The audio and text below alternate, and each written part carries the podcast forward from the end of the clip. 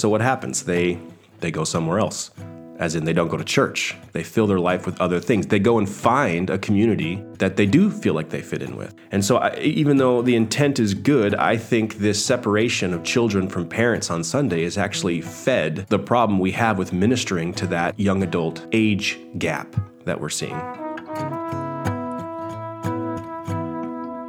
Welcome to Through the Bible Together, a production of International Baptist Church Cologne.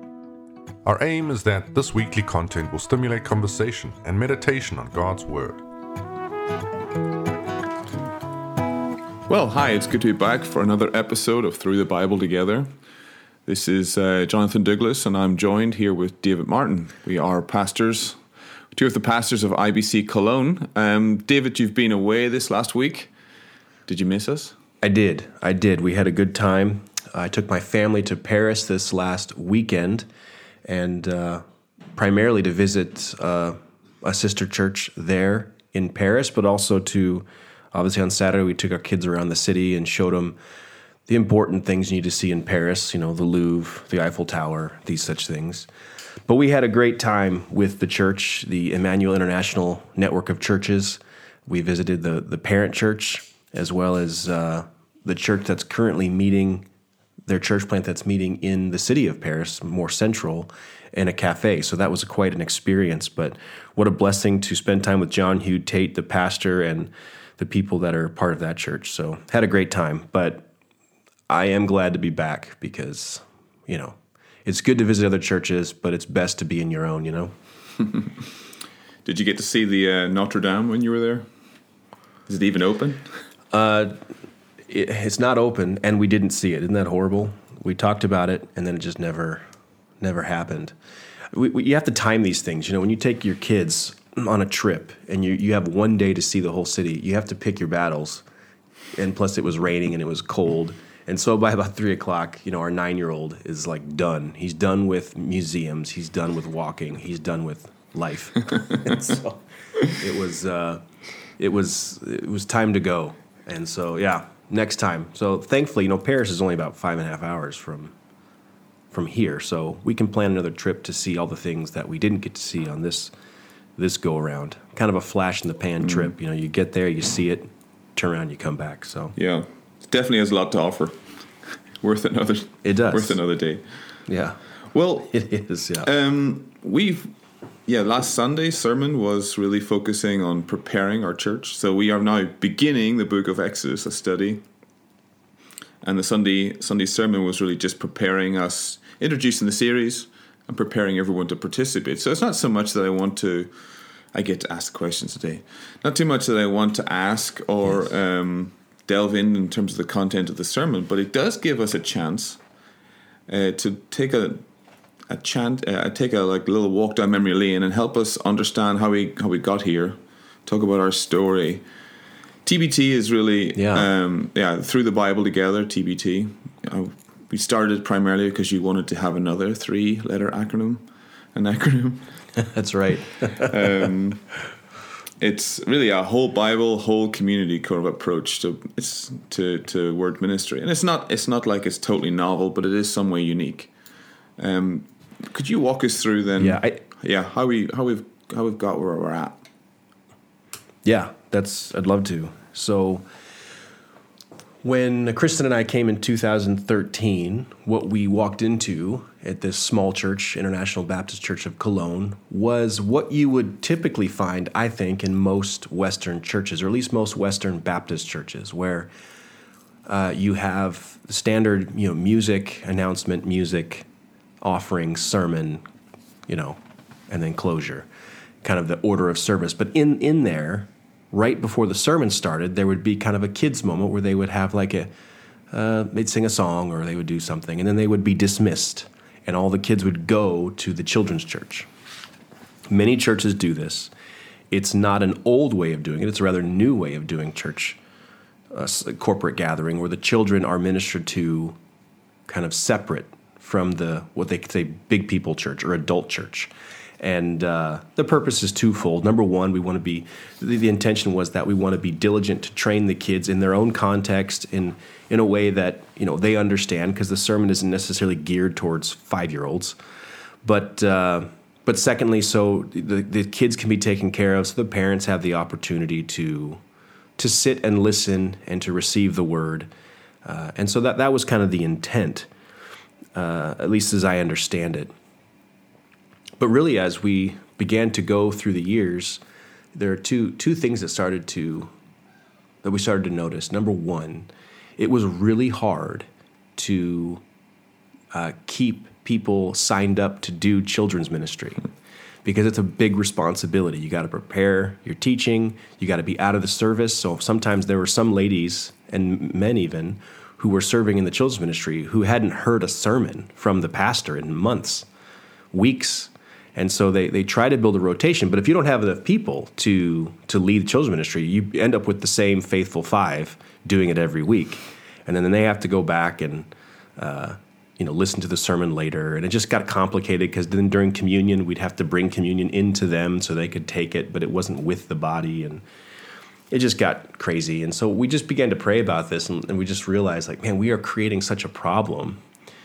And I, I, be, I began to think back on my own experience as a child growing up in church. We didn't we didn't have children's church growing up. We had sunday school. And i think it was the same with you jonathan when you were growing up in northern ireland. Mm-hmm you would go to church in the morning and you had Sunday school, which everyone kind of had their own designated class, divided mostly by age group, uh, sometimes with the adults, men and women. But you would go to that Sunday school for an hour or so, and then there'd be a little bit of a fellowship break, and then the service would start, and everybody went to the service, old and young alike. That's similar to your experience as well. We had to sit quietly.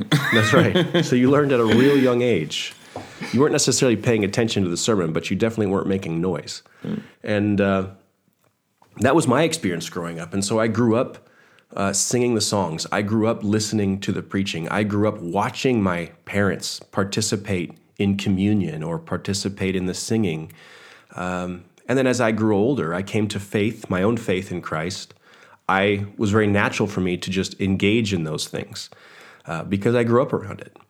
Somewhere and I don't have the history of this, but somewhere in the last, I would say, 20 years or so, there's been a new kind of way of doing church in the Western world, particularly in the Baptist world and, and evangelical world, which is there's this children's church, which is a separate thing that's happening parallel to the normal, what we now call the adult service.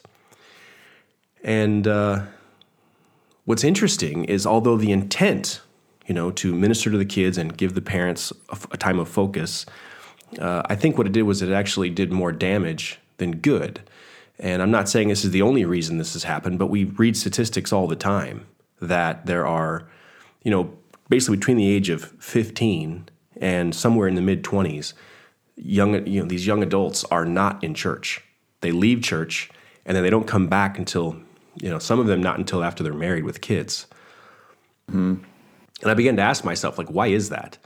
Why is it we cannot keep people at that age in church? Now, there's a lot of other reasons, but I think one contributing factor to this is that we've created a gap uh, for these young people as they're growing up in church. And essentially, what we're doing is they're growing up in a different community than their parents when they go to church on Sunday. Mm-hmm.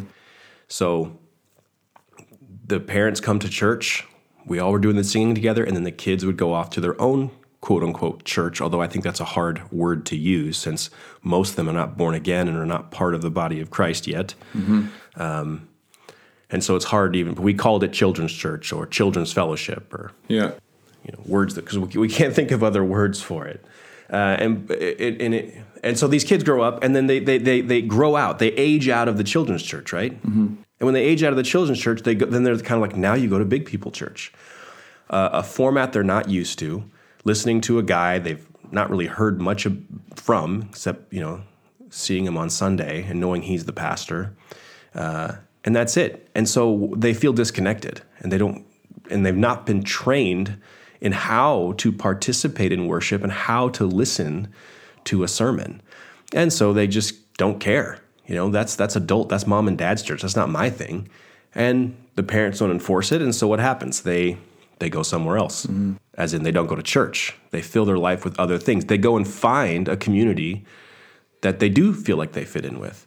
And so, I, even though the intent is good, I think this separation of children from parents on Sunday is actually fed the problem we have with ministering to that young adult age gap that we're seeing. Mm-hmm. So, all of that to say, um, we just began to talk with we as elders, and Johnny, you were an elder at this time by then as well, began to talk about what does it mean for us to be a church? And how do we minister to these kids? Uh, we were even even even in our small church, we were seeing this happen. These young people aging out, and then not really coming to church after that, Yeah. and disappearing. And uh, I mean, it, it started with a family issue. It started with a concern for the family. It started with seeing some practical awkwardness. You mentioned the Sunday school. We called it then the teachers, and and then we began Yeah. to think, well, if we were to strip away what we've inherited in terms of practices from however long ago that was, and start to kind of go back to basics and figure out what principles should we be applying, applying or seeking to apply, then we came closer to you know what we're proposing as a solution now, which I think, which I guess you're going to describe as how we're bringing people back in together to Yeah. be a family in the worship. Yeah, exactly. And before, but before that, and I think, and there is a principle, a biblical principle that we really landed on um, to really begin to not necessarily rebuild, but rethink and reform what it is to be a local body of, of Christ. But before we get to there, I think it's important to also mention that was one problem we saw the issue of of seeing these. We're not ministering to to the, this generation. You know, there's a gap. The second thing that we saw was uh, as as elders, and at this time we had just moved over to elder led kind of leadership. We had rewritten a new constitution. We had written in our biblical view of elders, and really started living that out. And so we as elders, as a plurality of elders, learning how to do this. And another problem that we really began to see was in our our weekly fellowship, our church practices. We call them life groups. They're called home Bible studies. They're called whatever they're called Discipleship groups. our yeah. dis- discipleship groups. There, we had people meeting in homes all over the city to learn the word together, to, to do life together, community. What was so difficult about that is there was no unified way of doing it in terms of how do you do life together, and and, and number two, there was no unified uh, approach to the Bible. And so some groups were doing a book, as in a book that was written about a topic in the Bible. Some people were doing one book of the Bible and another book, you know, one, one group's doing the book of John, there's another group doing Judges. And basically, there was no uh, unity in what we were going through. Every group, every man for himself. And as a group of elders, that's very difficult to shepherd. Mm-hmm. And so we wanted to f- figure out how can we unite things so that we as shepherds can, can, can do a better job shepherding the church and bringing oversight. If, if our primary ministry is the word ministry, it's really hard to keep track of all those groups with all of those different books or different topics they're going through.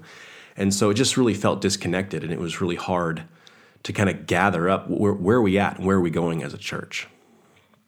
And so these are the two areas. And so as we began to study and pray together, um, I was really convinced that we needed to get back to, and the elders were convinced too, that we needed to find a way to unify our church. And we, we went through uh, Ephesians together. And really, when you get to Ephesians chapter 4, you get this understanding of that we are one body. We are one. I mean, over and over it says, We are one, we are one, we are one. And, uh, and then as elders, Ephesians 4 says that God has given the church shepherds, teachers for, for the equipping of the saints. Uh, it's the elders are for building up the body of Christ to do the work of the ministry. That's essentially what it's saying. And so, how are we supposed to do that if we have to kind of keep track of who's going through what and and what life group leaders teaching what? It's just very difficult. And so, um, and on top of that, we were really convinced as well when it came to the issue of families that uh, we have done a disservice to our members by giving them or teaching them to understand that the the primary people who teach the word to their kids is the church. And that's not what Scripture says. Uh, in fact, if you go all the way back to you know one anchor passage that we use to kind of teach our church through this transition was Deuteronomy chapter 6 In Deuteronomy chapter six, verse six says, "These words that I command you today, you shall be on your heart." And it says, "You shall teach them." Diligently to your children, and shall talk of them when you sit in your house, and when you walk by the way, and when you lie down, when you rise. The responsibility, the primary people responsible for training children are those children's parents.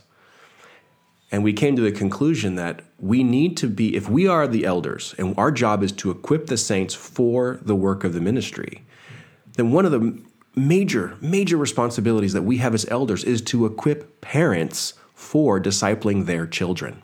What happens on Sunday should be, uh, should be kind of an add on or uh, what I can't remember how what do, what do they call those extra vitamins you take when you're training Supplements? supplements it's a supplemental resource for the primary responsibility for the parents to train their children and I think and I don't blame the parents for this I this falls into the hands I think of the church leaders who have taught them to think I bring my kids to church so they can go to their children's class and learn about God Yeah, I remember we were driving.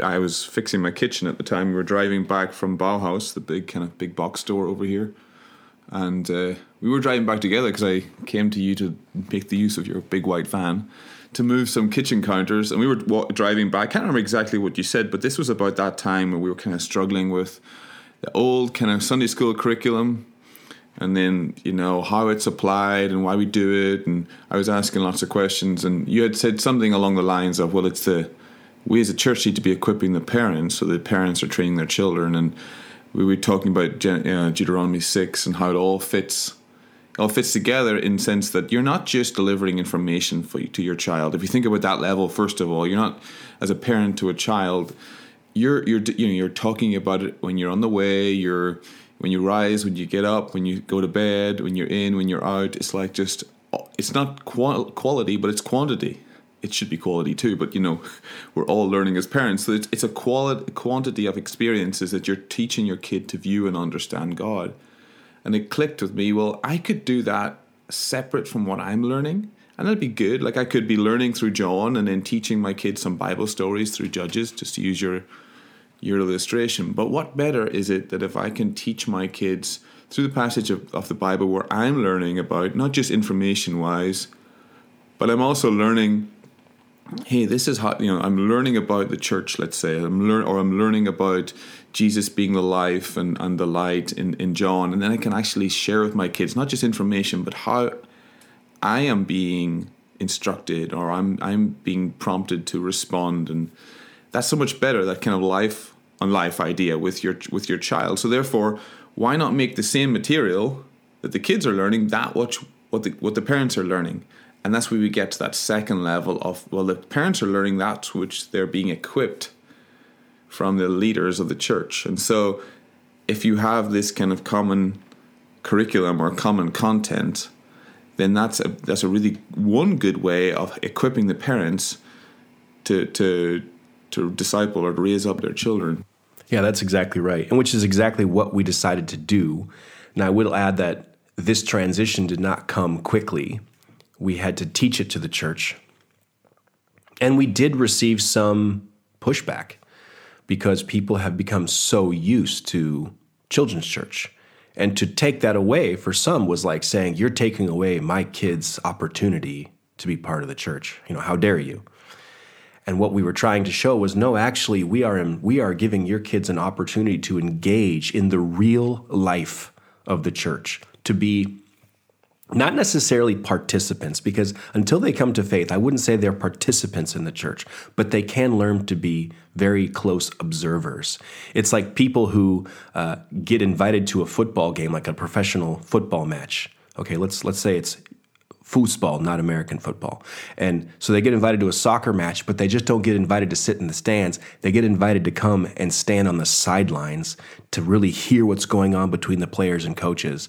And this is what our kids get every Sunday when they are sitting in the church with their parents. And this is the kind of experience that we want to give them.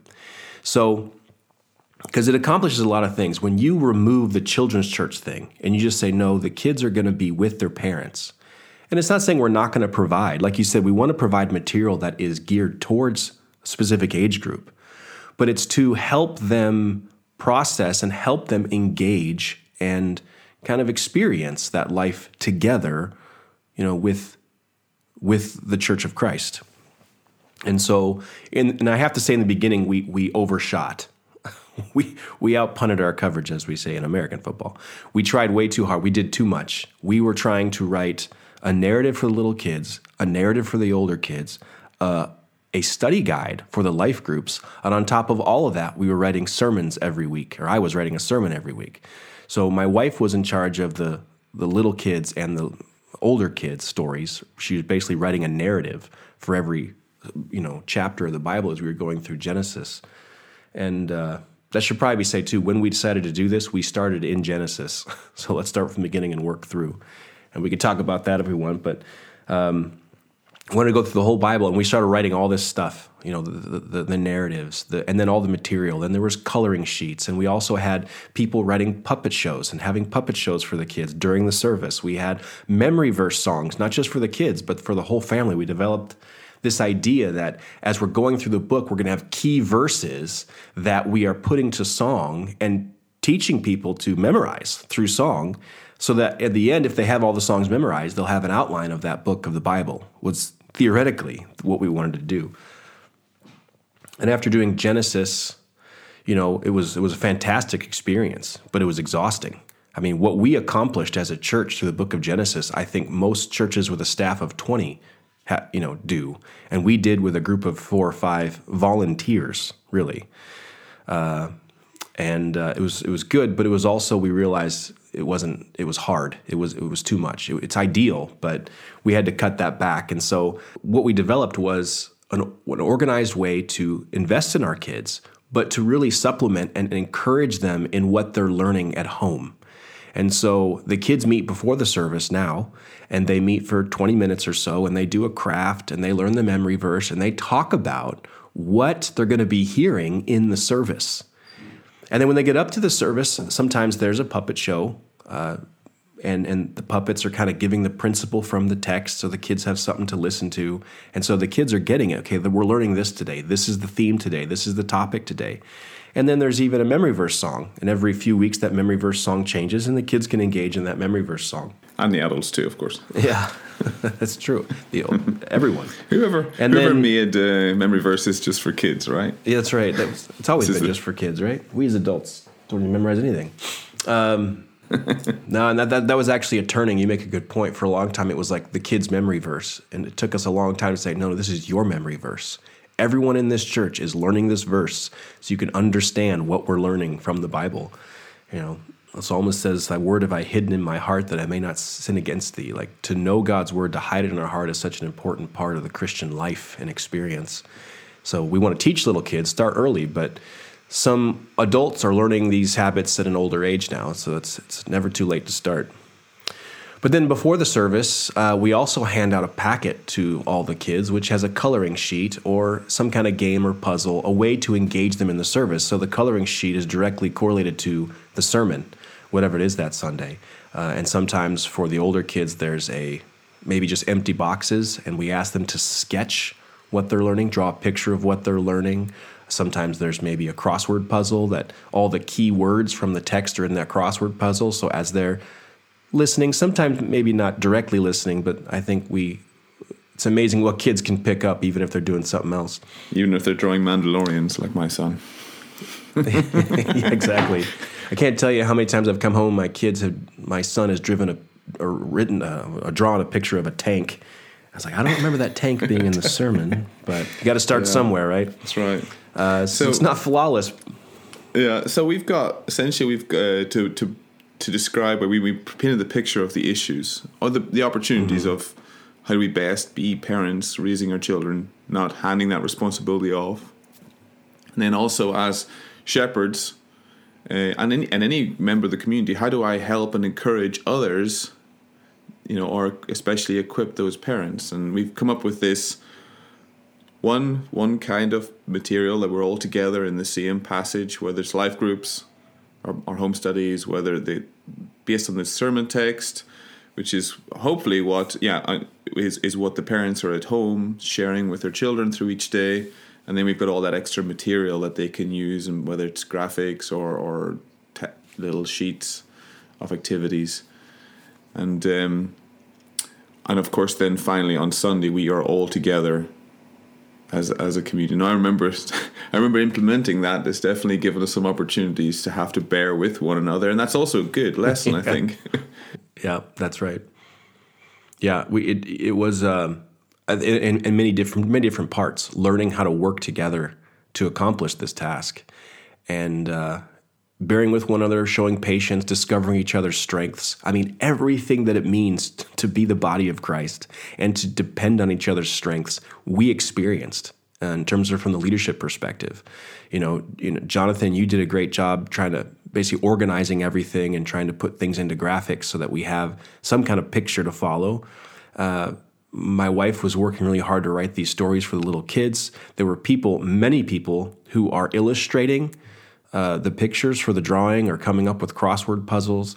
Uh, we had two two of our members, Lucas and Daniel, who are musicians, who were the primary people putting these these verses to song and helping us write these memory verse songs. We have another uh, member who, uh, a couple members who know about you know uh, apps, and they were able to build an app so that we have uh, a resource online where they can go get the sermon or the memory verse song or or this podcast. So Johnny Brendler and uh, was a key to that. He's also the producer of this this podcast, and Carlos. And so we have uh, uh, a lot of people, and it was so it's it's been beautiful to see how the whole church, or many people from the church, are discovering their gifts, or even discovering that the resources and abilities they have can be put to good use for building up the body of Christ and that has been a beautiful thing to to that when you said learning how to work together. Uh, but that's exactly what the body of Christ is supposed to do, and it's been it's been extremely fruitful and encouraging, even even in the times when it's been uh, rough and hard to like understand each other and trying to work things out.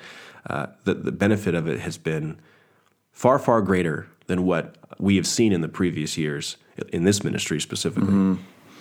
Well, I mean, we are we're not putting this forward as if it's the silver bullet to every every uh, church issue.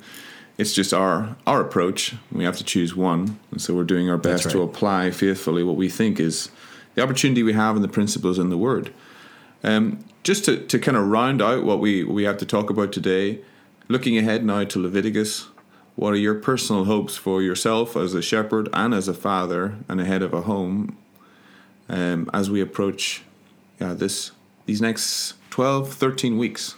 Well, I'm actually very excited to go through Leviticus. I don't know if I would have said that a year ago, but I am very excited to go through Leviticus. As we've been going through, we've been going through the Old Testament, and uh, Leviticus is such an essential book, and it's so often overlooked. Most churches spend the majority of their time in the New Testament, and, and maybe they should. But it is so important for churches to understand the Old Testament. We don't get a full picture of who Christ is without everything leading up to the New Testament. And Leviticus is key because Leviticus is about the gospel. Leviticus establishes important things for us in order to understand things like why Christ had to die, why sacrifice. Words that we use all the time, but most people don't know. Words like atonement or trespass propitiation, fellowship, uh, fellowship with God, fellowship with one another. I mean, Leviticus really lays the groundwork uh, in the Old Testament for these sacrifices and the particip- like fellowship with God, but also how we fellowship with one another. And to to to to teach my children this is, I hope, my goal is that they they grow in their understanding of you know, Christ fulfills all of the sacrifices that we learn about in Leviticus. Why is that important for us to know? And uh, it's it's like sh- it's it's so important for us as parents that we just don't give our kids the truth. Jesus died for you and he rose again. That's an important like that is the gospel. But it's the it's the how do we dwell with God? How do we maintain fellowship with God? Uh, why did Christ have to die on a cross? Why did his blood need to be shed for us? All of those things are answered for us in Leviticus. And when we have that foundation and we understand those things, and, we, and then we go and read the New Testament, all of these conversations that Jesus is having with people in, in the Gospels, or when Paul is speaking and he's speaking to referencing Jews, all of a sudden this stuff becomes it's no longer foreign to us. It's no longer abstract. It makes total sense. And so my hope is that we get a greater understanding of what it means to what it means for Christ to be our sacrifice, to be our propitiation, you know, to to bear our sins on the cross. Why why what is that all about?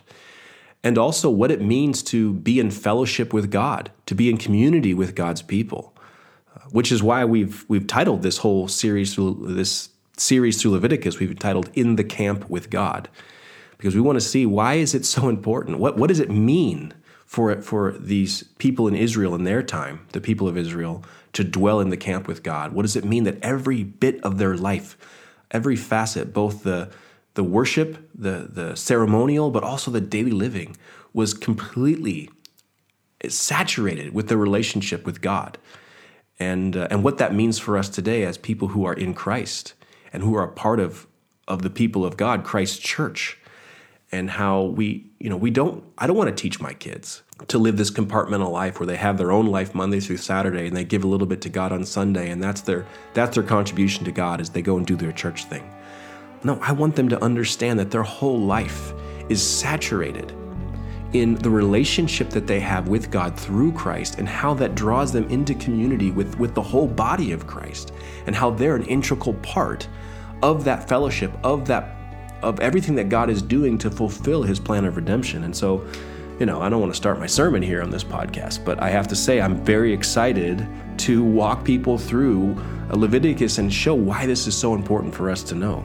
Excellent. Yeah, we definitely looking forward to getting going, I think it's initially it puts you off the repetitive nature of the the liter the of the words of the sentences and everything, but to dig into like these first couple of sacrifices on Sunday, the dedication, the communion that's expressed there. So, well, thank you for uh, thank you for joining. I'm glad that we together can uh, can offer this resource to uh, to our community, and we do look forward to whatever the next weeks are have an offer for us.